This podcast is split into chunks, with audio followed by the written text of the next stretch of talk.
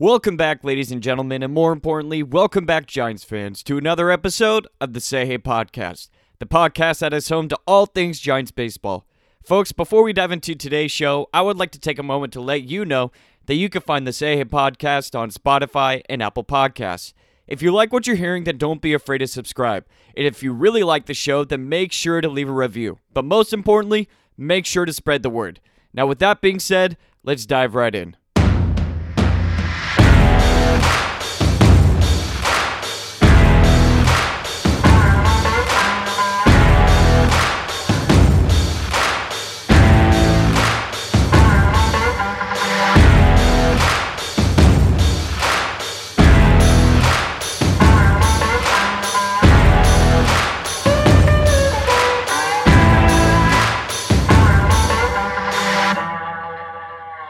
What is going on, everybody? You are now officially listening to another episode of the Say Hey podcast. Thanks for stopping by. Of course, as always, I'm your host today, James Donahue, as I am for every show, so hopefully that's not a deal breaker for you. Folks, I hope your weekend is going great so far. It's probably going way better than mine, considering that I should be watching some spring training. But of course, as I'm sure you're probably all aware, the reason why we cannot watch spring training is because last week the MLB Players Union and the MLB owners and Rob Manfred all failed to come together to reach an agreement for a new collective bargaining agreement. Now, I'm not sure where you stand, but I'll be fully transparent with you all. I'm definitely pro player when it comes to this type of discussion. And the reason being is because if you really look at the system that's been implemented by these owners, the numbers are stacked against the players. And what I mean by that exactly, the system that's currently in place right now pretty much only benefits the owners. Yes, I know. MLB players get paid millions of dollars. But compared to the revenue that the owners make, there is an astronomical gap between the two. The money that the owners are bringing in for themselves vastly outweighs the money that the players are making. Not only is that a big reason why I'm pro player, but another big reason, and probably the most important, is because we don't need to be in a lockout. The players are not striking, they are not refusing to play. The owners implemented a lockout that they didn't have to implement. This is all on the owners. The reason why we do not have baseball right now is because of the owners. The players are ready to play. You'll see it all over social media. Everyone wants to play, and everyone wants to watch the players play. But of course, the owners have a different agenda. That's why they implemented a lockout. Now, for the rest of today's episode, I know we're we're a Giants podcast family, but you know, there's not a lot of stuff going on throughout the Giants community, mainly because there is a, a lockout, obviously. So I'm gonna do my best this episode to try to break down what's essentially happening between the players' union and the owners, and basically try to break down the topics that's being talked about in these meetings, or you know, not being talked about. Because I feel like if they were all talking, then we would be watching some baseball by now. So let's first start off with an easy one, okay? One of the topics that the Players Union is fighting for is they want to raise the minimum salary for first year players and rookies, okay? Last year, all right, if you were making minimum salary, you were making $580,000. The union wants to bump it up to somewhere around like 700,000. Again, that's chump change compared to the billions of dollars these owners make. So, for the first topic, pro player. I don't know how you feel about it, but I'm pro player about that. Why not get these players paid? They are the most elite athletes to their sport on the planet Earth. They have spent their entire lives training, competing, sacrificing in order to get to this point, and it's not even something that's guaranteed. Just because you make it to the majors once, that's not even a guarantee that you'll stay at the big league level. Which brings me to the next reason why I'm pro player. Okay? In order to be qualified or at least considered as a free agent in baseball, you have to accumulate six years of service time at the big league level. Not combining your time in the minors, no. Your clock stops when you're in the minors, all right? Your clock is only running, your service time clock is only running when you're at the big league level. So you have to be good enough to stay in the big leagues for six years in order to qualify for a big league contract. That's another reason why I'm pro player. That's insanely difficult and insanely manipulative considering that Kris Bryant, he's now 29 years old, maybe he's 30. Anyways, he's now eligible to be a free agent. He came into the league when he was 24 years old. Now is the time he's eligible to be a free agent. That's absolutely insane because now he has to negotiate a contract, but the best years of his career, his prime, are behind him. So, how is a player supposed to negotiate a long term contract when he's 30 years old when his best years are behind him? That's another reason why this system is completely manipulative and taking advantage of the players. Now, something I want to move on and talk about is the luxury tax threshold, or otherwise known as something you'll probably hear in articles and maybe you're here on the radio, is the CBT. Basically, what that means is compared to other sports, baseball does not have a salary cap, okay? In football and basketball, I believe they do have a salary cap, which means there is a cap to exactly how much a team can spend. With baseball, there's just a luxury tax threshold. Basically, if you go over a certain number of spending, then you get hit hard by taxes. Okay, so there's not technically a cap. Baseball, you can spend as much as you want as a franchise, as a team. However, if you go above the tax threshold, you're going to get hit hard by taxes. Makes sense, right? Okay, so the players union wants to raise that luxury tax all right the goal here for the players union is to not only get more players paid but they also want to create this type of atmosphere or at least an incentivized system for teams to spend money. What's the goal here? They want to make, you know, watching experiences as us as fans they want to make it more entertaining and essentially they want to prevent tanking which i totally understand in 2019 farhan zaidi i think it was either 2018 or 2019 he took over the giants what i'm referring to is mad bum's last year Farhan could have had the opportunity to basically commit to a full rebuild, trade Madison Bumgarner, trade Buster Posey, trade Brandon Crawford, trade Brandon Belt, but he didn't. But could you imagine if he did? You mean to tell me that as a fan, I'm just supposed to accept that all of my favorite players are going to be traded all in one season, completely dismantled, the team that I watched win three World Series, and I'm supposed to continue to just watch games after that? Absolutely not. Watching games after that would have been devastating and probably damn near impossible at that point. So, the players' union, they're like, we want to go ahead and prevent tanking to the best of our abilities, which is why we want to incentivize these owners and these teams to spend more.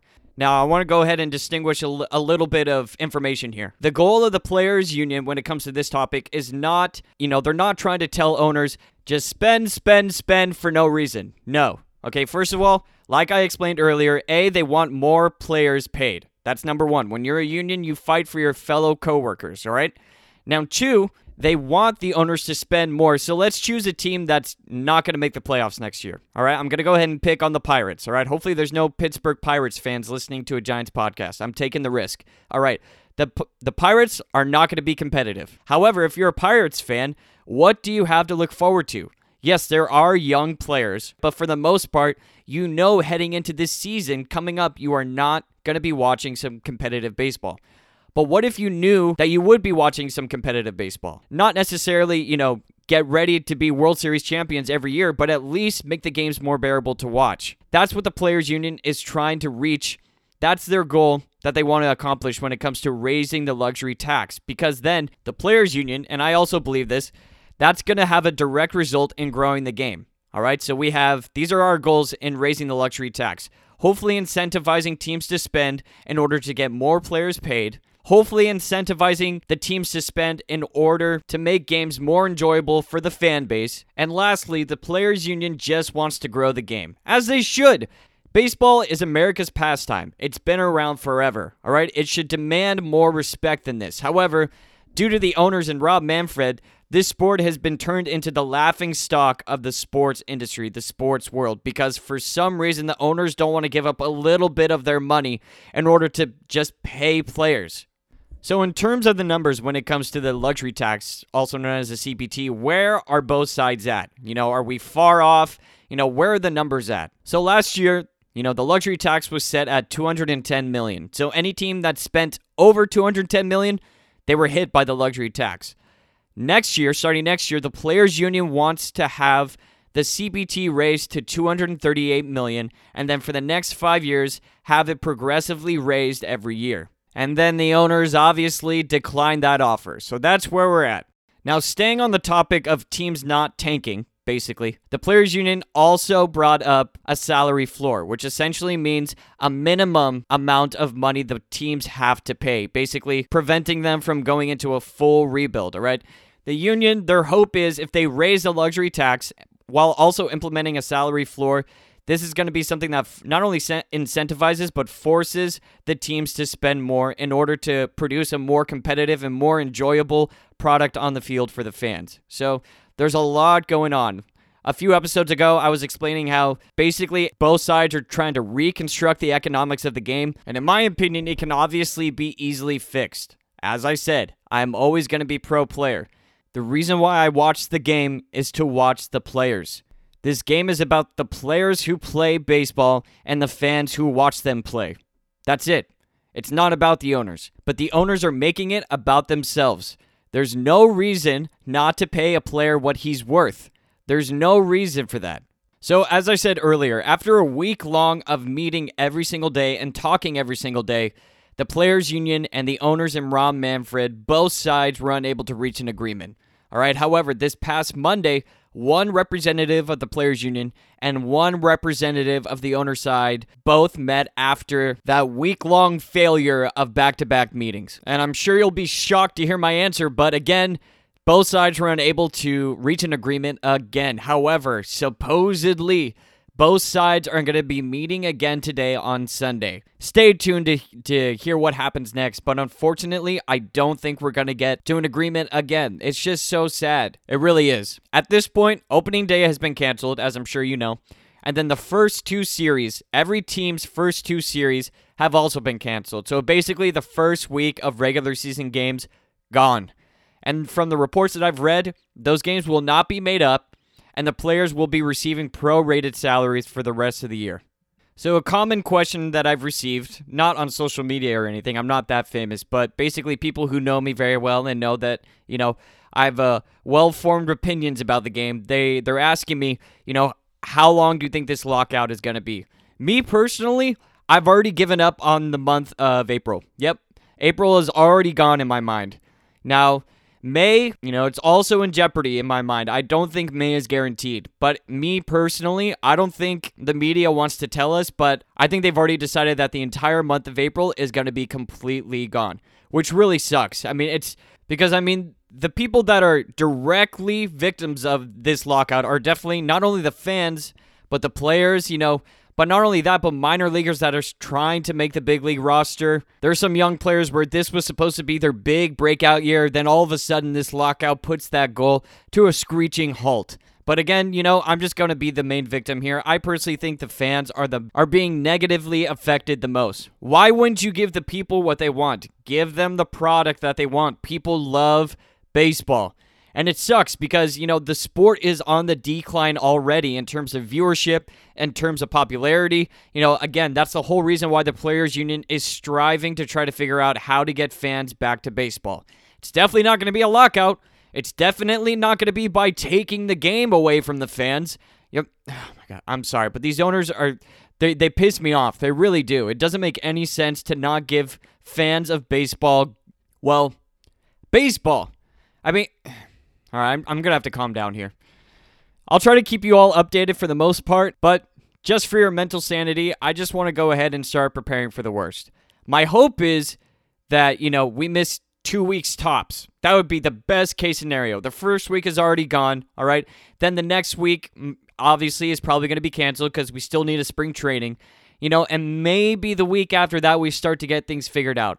That's my hope. Do I think that's going to happen? Absolutely not.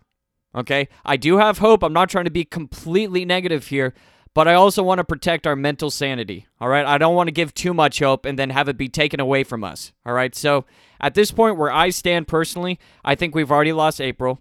Okay? But the good thing is, we're not going to lose baseball altogether. This sport will not die. There are too many people who love this sport, including me, including yourself, including the players who play this game. All right, this sport is not going to die. It is permanently on hold. And that, unfortunately, that's just the reality of the situation. It does suck, but I think we just have to persevere. I love you guys.